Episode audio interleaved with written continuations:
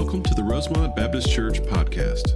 Rosemont is a thriving group of believers who desire to connect with Jesus and His church, grow in faith and understanding of God's Word, and serve in our local area and around the world. We are located in LaGrange, Georgia at 3794 Hamilton Road and invite you to attend any of our three services on Sunday mornings. Please visit our website at rosemontchurch.org for more information. And now we pray that God speaks to you in a personal way as you listen to this week's message from Pastor Adam Camp. Father, we thank you for the opportunity to gather. We thank you for uh, the service of so many brothers and sisters around the world, Lord, uh, seeking your will, uh, placing themselves and their families oftentimes in very difficult, even sometimes dangerous situations, all for the sake of the gospel. Father, I, I, I pray you would remind us often to pray for them Lord, to pray for the believers overseas that struggle sometimes with persecution. Uh, Lord, I pray that we would be willing, if you call us to go, uh, we'd be willing to send, Father, whether it's through financial support or prayer support or whatever else that looks like, Father. Just remind us of our call to go, Lord. We are sent out. And so remind us of that call, Father, whether that's international uh, missions or really right here in our hometown, Father. We're all called to be part of that process. And so strengthen us, encourage us allow us to go, Father. Now be with us as we open the truth of your word. Speak very clearly to us, transform us more and more into the image of your Son, Jesus Christ. It's in his name that we pray. Amen. Take your Bibles open to Philippians chapter 3. Philippians chapter 3, we're winding down our series that we've entitled The Sword of Truth. It's a method I've been teaching you, a process I've been teaching you. We've used it in Asia, uh, Africa, Central America, parts of Europe. We've used it all over to teach pastors, to teach local believers. It's a simple model, uh, it's reproducible. You can memorize it, you can take it with you, and you can help train people really anywhere about God's Word. And it's based on some very simple questions, and these questions are based on the sword. And so I've used this example, this illustration, because it's pretty simple to see and understand. And I'm going to do this this week, and then one more week, and we're going to move on but they're questions you ask based on this sword. And these questions can be applied to any text, to any scripture. And so my sermon today will basically be taking these questions, answering them in Philippians chapter 3. So the questions, as you think about a sword, right, it points up. The first question we can ask about the text we're going to study, this could be one verse or an entire chapter. What does it teach me about God? As I hold the sword, what does it teach me about man? What does it teach me about sin? What does it teach me about obedience? right? So God, man, sin, obedience. And then we think about what's kind of the main idea of the passage. How can I apply this to my life? And you can take those questions and you can use them, whether it's at home or with friends in a Bible study in your community or at work or, or wherever the Lord leads you. You can take these questions, you can teach scripture, you can have great discussion. Imagine sitting at home at night with your family, going through scripture, asking these simple questions. And so we've kind of taken this model, we've taught through it for the last several weeks. I've, I've modeled it for you, I've helped you understand how to use it. And so now we just kind of encourage you to take this model and use it however the Lord leads you, right? Whether that's small devotions with your kids or at work or whatever, you now have a tool that you can use that's reproducible, that's usable wherever you go. So let's jump right in this morning. Philippians chapter 3, beginning in verse 7. The words of Paul, and we're going to answer these questions together this morning. Philippians 3 7, we have it on the screen as well. But whatever gain I had, he's looking in the past, I counted as loss for the sake of Christ. Indeed, I count everything as loss because of the surpassing worth of knowing Christ Jesus, my Lord. For his sake, I've suffered the loss of all things and count them as rubbish in order that I may gain Christ and be found in him, not having a righteousness of my own that comes from the law, but that which comes through faith in Christ, the righteousness from God that depends on faith, that I may know him and the power of his resurrection and may share his sufferings, becoming like him in his death, that by any means possible I may attain the resurrection from the dead. Now we're going to stop there and we're just going to work through these questions, right? So the first question we come to this morning, what do I learn about God? So we're going to take these few verses, we're going to think through what can I learn about God? This is God the Father, Jesus the Son or the Holy Spirit, right? What can I learn about God? And in these few verses, we talk a lot about Jesus. So if you were sitting at home with your family, with your kids, uh, doing this Bible study yourself, you start working through verse 7. What are some of the things I can learn about Jesus? I've got several of them up on the screen. The first one we see is that Jesus is Lord, right? And this is coming right from the text, right? I'm not inserting anything in, I'm taking out. Verse 8 is very simple. It says, Indeed, I count everything as loss because of the surpassing worth of knowing Christ Jesus, my Lord. Now, just imagine the discussion you could have with your family about Christ as Lord right? We're really good about making him Lord of most things. We're not always great about making him Lord of all things. And typically, we like to choose what he's Lord of, don't we?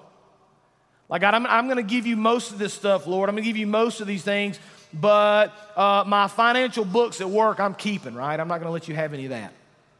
Or the way I talk to my employee or to my boss, I'm, I'm not going to give you any of that. Or the way that I respond to my spouse when I'm not happy with him or her or, or the way I discipline my children when I get angry. I'm not going to give you those things. I'm happy to give you most of it, but I'm not going to give you all of it, right? If Jesus is Lord, He's Lord of all. And so just imagine the discussion you could have with your family, even with yourself, as you think through what this looks like. So, one of the things we learn about God is that He is Lord, right? Jesus Christ is Lord. The next one is that Jesus is greater than anything in this world. Right, Paul uses this idea of surpassing worth, and we're going to come back to that here in just a few minutes.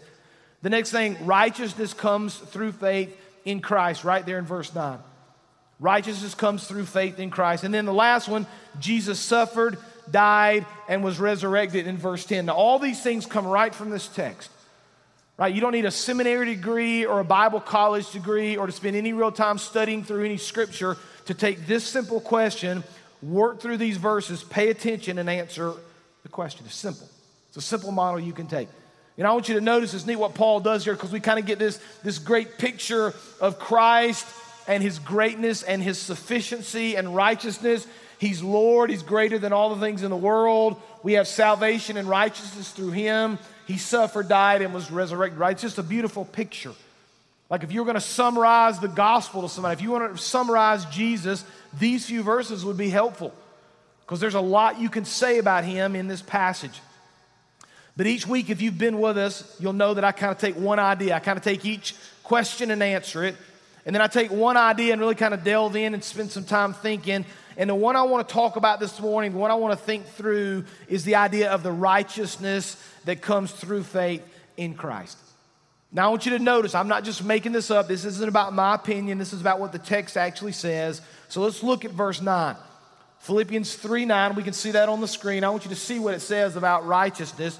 Paul's talking about being found in him, that's Jesus. Now, watch, not having a righteousness of my own. Right? We, we understand that righteousness doesn't come from ourselves.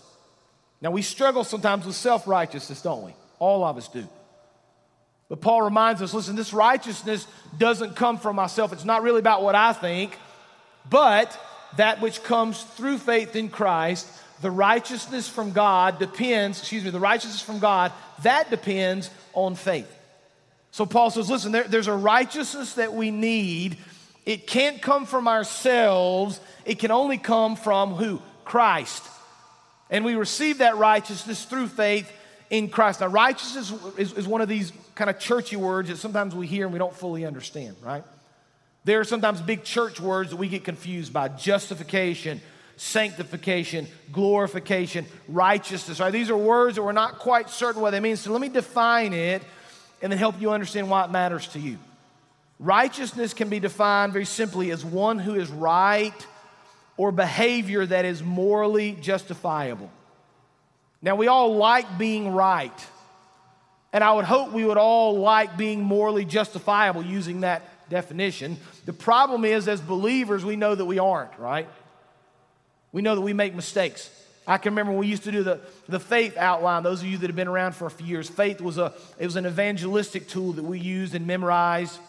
And then you could take it into the community, share your faith with people. And we used it for a long time here. It's very successful here at our church.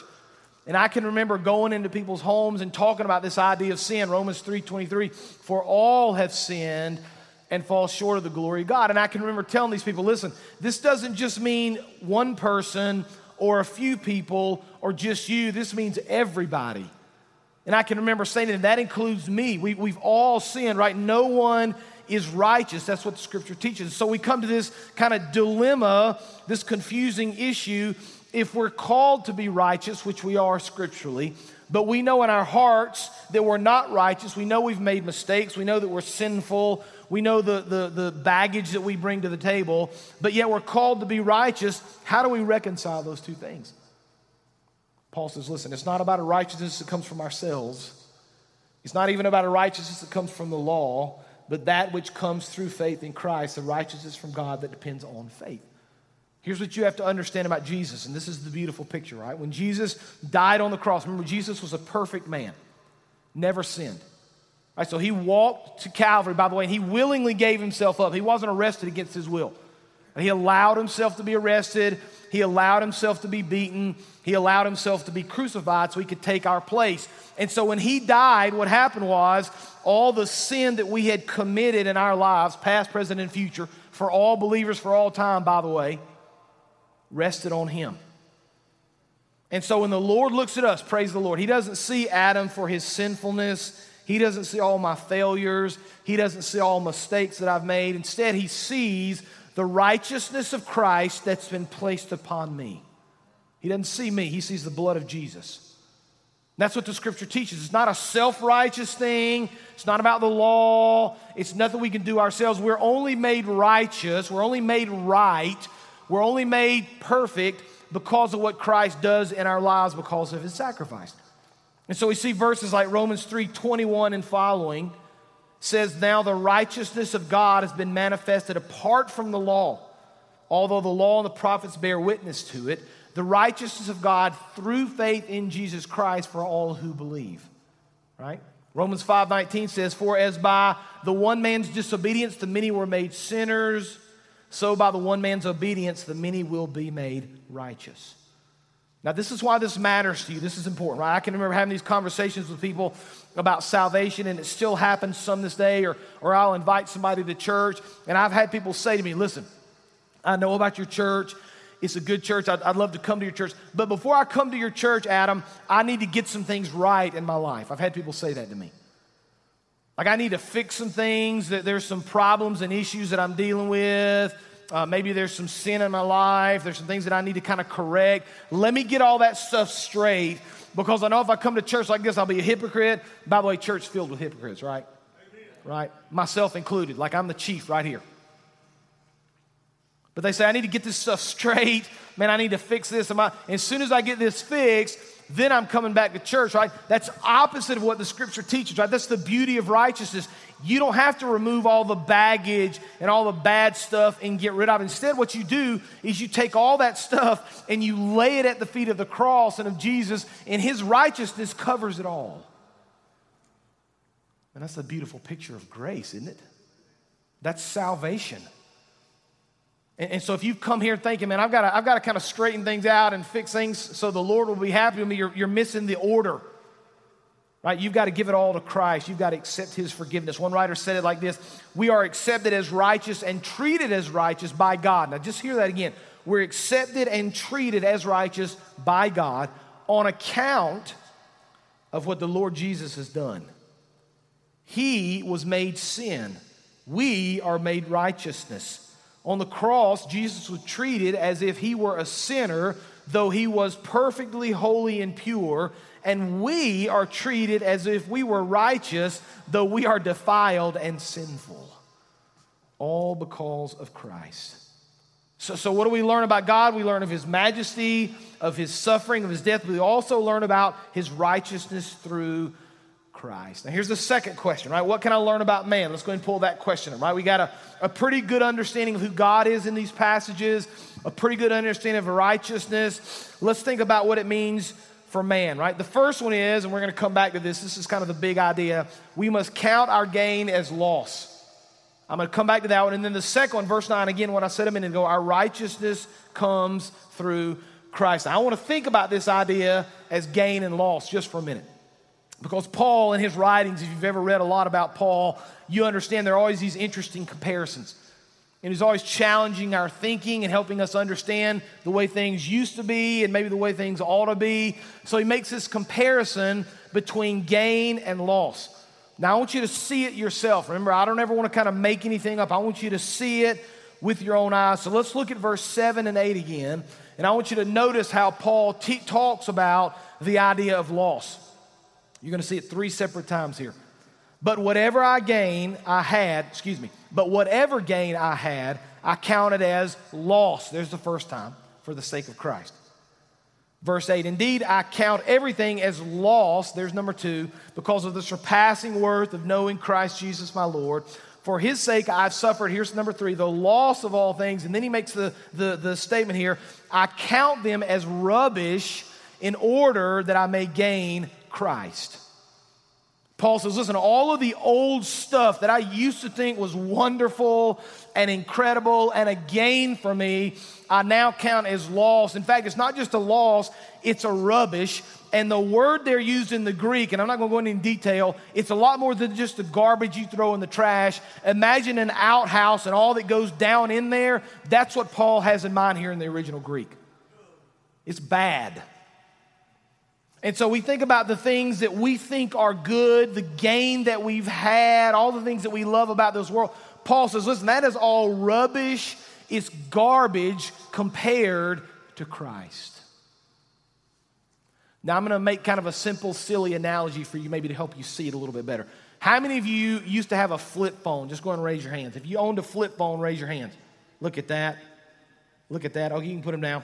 Now, those things are cool. They were really, really cool. So I'm gonna do, we're gonna do a little experiment with those ones. I want you to go and take those, the flip phones, take your flip phones out, go ahead and flip them open and hold them up for me. Go ahead and take those flip phones out now. Go ahead, I'm waiting. Flip phones. Anyone, anyone? Bueller, anyone? One. Look, we had one in the last service too. There you go. oh, we got two. Mr. Will, we got two flip. I had one in the last service. Okay, so except for you two, right? Everybody else will understand this illustration. I'll never forget when we got our first phone, right? Uh, back in like 97, first cell phone, 96, 97, 98, somewhere in there, late 90s. And I, I gave it to Amy as a Christmas present, right? And I was so cool that I had the phone turned on, and as she was opening it, I called it from the landline so it rang as she was. That's how cool it was in 97, guys. So just a real smooth operator there as she opens her, up her flip phone. We thought those things were really cool. And at the time they were right? They were state of the art and people loved them. And the idea that you could have a phone call driving down the road, you can't even do that anymore now, I guess, in the state of Georgia legally, right? Talk on the phone as you're somewhere else outside of your house, even send a text. It's, it's pretty incredible, right? The technology was amazing. But we kind of see now that because none of us ever had flip, we don't have our flip phones anymore, maybe they're not as cool as they used to be. Now, my guess is most of y'all uh, several years ago when you got rid of the flip phone didn't keep it as a keepsake, did you? You probably don't have it stored on your uh, mantle at home. You probably didn't frame it and put it up in the, in the family room. Maybe you gave it to your kids as a silly little gift. But what did most of you do with your flip phones? Just right in the trash, right? So, so just think about this. What used to be incredible for you, like cutting edge, man, this was the coolest thing in the world, is now what? Trash. It's rubbish. It's garbage. It's long since gone to the landfill. And I promise you, in 15 or 20 more years, the iPhone you have or whatever Galaxy phone you have will probably seem like rubbish to you. Why? Because something bigger and better came along. We get that on kind of an earthly standpoint. But my concern is for far too many believers that even though we see this in Scripture, even, even though we understand this teaching of Jesus, far too many of us see the things of the world as more important right now than the things of Jesus. That's not what Scripture teaches. We, we, we got to get to this point where we see the things of the world as unmatched compared to Christ. We got to begin to see the world as, in his words, rubbish compared to the greatness of Jesus. Now, I think about Paul, and, and he's writing this letter to the church at Philippi, and I think about how his life was radically changed. And so I'm going to read you just a very quick excerpt. This is from Acts chapter 9 about Paul and about his conversion because there's something interesting happens in his conversion I want you to see and hear. Acts chapter 9, beginning in verse 3. Now, as he went on his way, he approached Damascus. This is Paul. Saul at the time, by the way. After this, he's going to be, he's going to be known as Paul. And suddenly, a light from heaven shone around him. And falling to the ground, he heard a voice saying to him, Saul, Saul, why are you persecuting me? Remember, Saul used to persecute believers, used to kill and hate Christians. And he said, Who are you, Lord? And he said, I'm Jesus, whom you are persecuting. But rise and enter the city you will be told what you are to do. And the men who were traveling with him stood speechless. Hearing the voice, but seeing no one, Saul rose from the ground, and although his eyes were opened, he saw nothing. So they led him by hand and brought him into Damascus. And for three days he was without sight and neither ate nor drank. Now, skip down several verses. God has used a man to lay hands on him and kind of uh, impart the, the teachings of the Lord to him. Verse 18 of Acts 9 says, And immediately, this is Paul, something like scales fell from his eyes, and he regained his sight, and he rose and was baptized. Now, for Paul here, Saul, this is obviously a, physical transformation. He couldn't see for three days.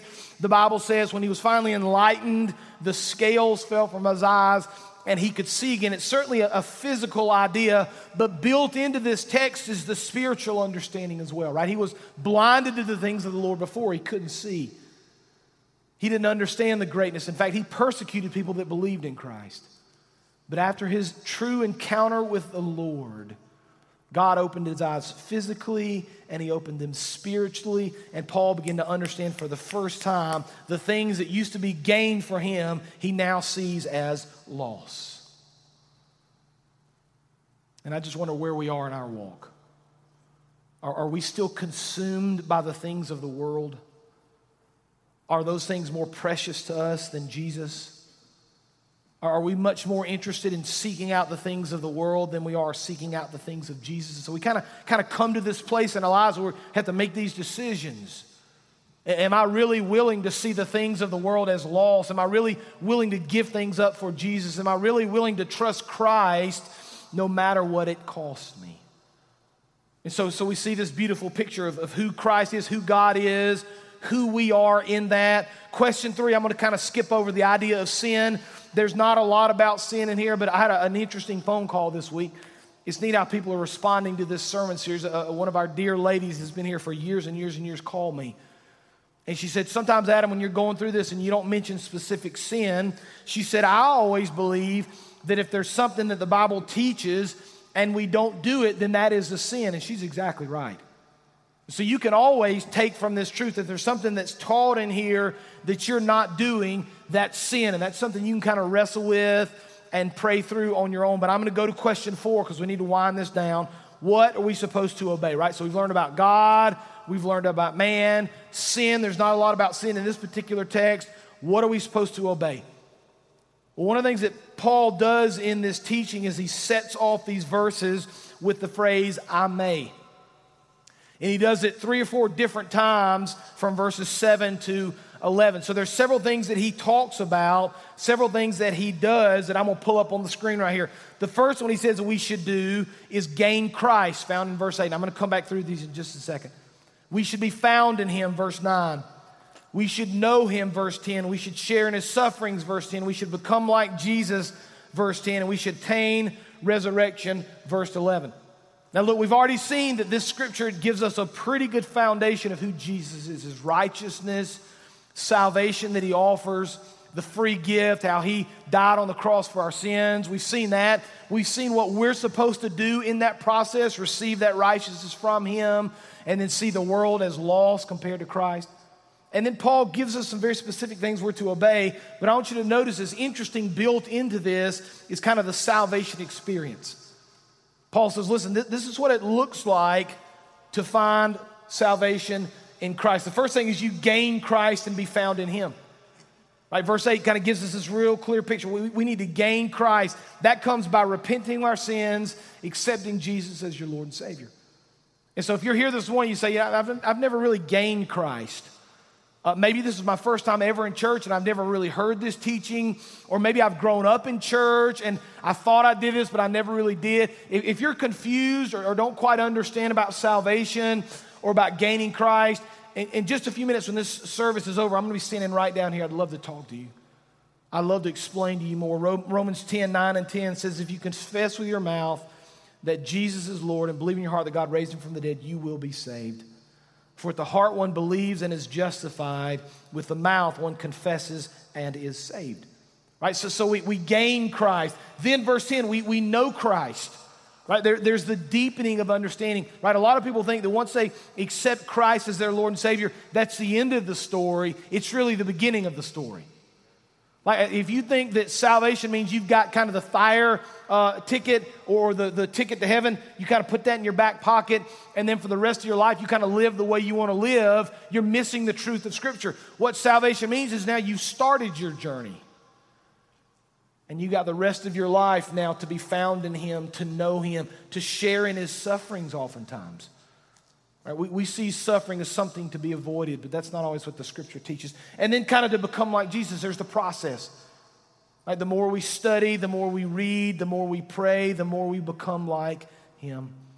I'm reminded of Romans 12, verse 2 do not be conformed to this world, but be transformed right, by the renewal of your mind that you may be testing what is, what is the will of God, the good and acceptable and perfect will of God. There's this idea of being transformed, of, of being changed, of becoming like Jesus. And then one day, through salvation in Christ, we attain resurrection with Him in heaven. So there's this beautiful kind of picture of salvation and, and growth in Christ, becoming like Jesus, eventually attaining salvation. And so we take from this the fifth question what's the, what's the main idea of this passage? Find hope and joy in Jesus. And if you're not finding hope and joy in Jesus, you're missing the blessings of the Lord. Give your life to Him, accept Him as your Lord and Savior. Spend the rest of your life in great hope and joy, living for Him, growing in your faith. God has given us this beautiful picture of the resurrection of Christ, of His majesty, of His glory, of power, of how we're called to be like Him. We've just got to figure out now in our lives how to live it out. Now I'm going to finish with some homework, right? We got one final week to go. I'm going to do this one more time next week. Then I'm going to shift gears, and I've got a different series that I've been praying about that I'm excited about. But I'm going to give you the homework for next week. Go ahead and pull it up. Luke chapter 9, 23. I'm going to read the first verse to you, actually, the first two. Uh, I saved the best, not the best, but this is a really good one for last. This is what Scripture says. This is Jesus talking. And he said to all, If anyone would come after me, let him deny himself Take up his cross and follow me. For whoever would save his life will lose it. Whoever loses his life for my sake will save it. Now, you want to have a great discussion with your kids, ask them what it means to take up their cross. Ask them what it means to lose the things they love for the sake of Jesus. I think you'll be amazed at how this passage of Scripture can transform the way you think and the way you live. Now, let me pray for us this morning as we finish up. Father, we thank you for the truth of your word. We thank you that it's, it's clear and understandable, Father. We thank you that you've given us in these passages of Scripture just a, a beautiful reminder of exactly who Jesus is, of what salvation in Christ looks like. Lord, you've given us a, a path of forgiveness and, and righteousness, not from our own selves, not from the law, but through Christ. And so if I pray, I pray, Lord, if, if there's someone here this morning that, that has never fully grasped that or doesn't understand salvation or maybe has never given his or her life to Christ, that this would be the morning. Open up their eyes, Father, spiritually, just like you did with Paul, to see the surpassing greatness of Jesus. Help them to understand there's nothing better.